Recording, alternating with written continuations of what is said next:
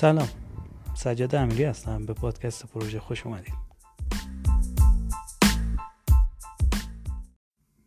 این اپیزود تعریف پادکست پروژه است که قصد داریم چیکار کنیم و چی چیزایی رو توضیح بدیم.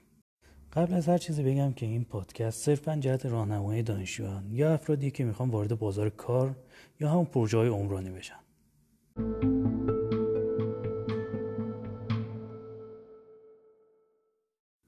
زمانی که می‌خواستم وارد یه پروژه عمرانی بشم واقعا نمی‌دونستم پروژه از کجا شروع میشه و به کجا ختم میشه. همین موضوع باعث شد که خیلی پرسجو کنم اوایل کار. ببینم پروژه عمرانی یعنی چی؟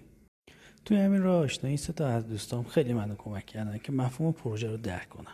به همین خاطر پادکست پروژه رو تقدیم می‌کنم به مهندس امار مرادوند مهندس پیام حسینی و مهندس مهدی یگانه.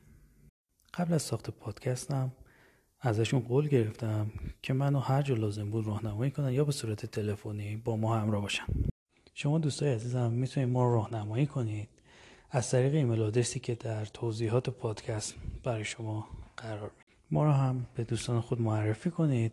امیدوارم که پادکست پروژه پادکستی باشه. برای تمام افرادی که در یک پروژه عمرانی در حال خدمت هستند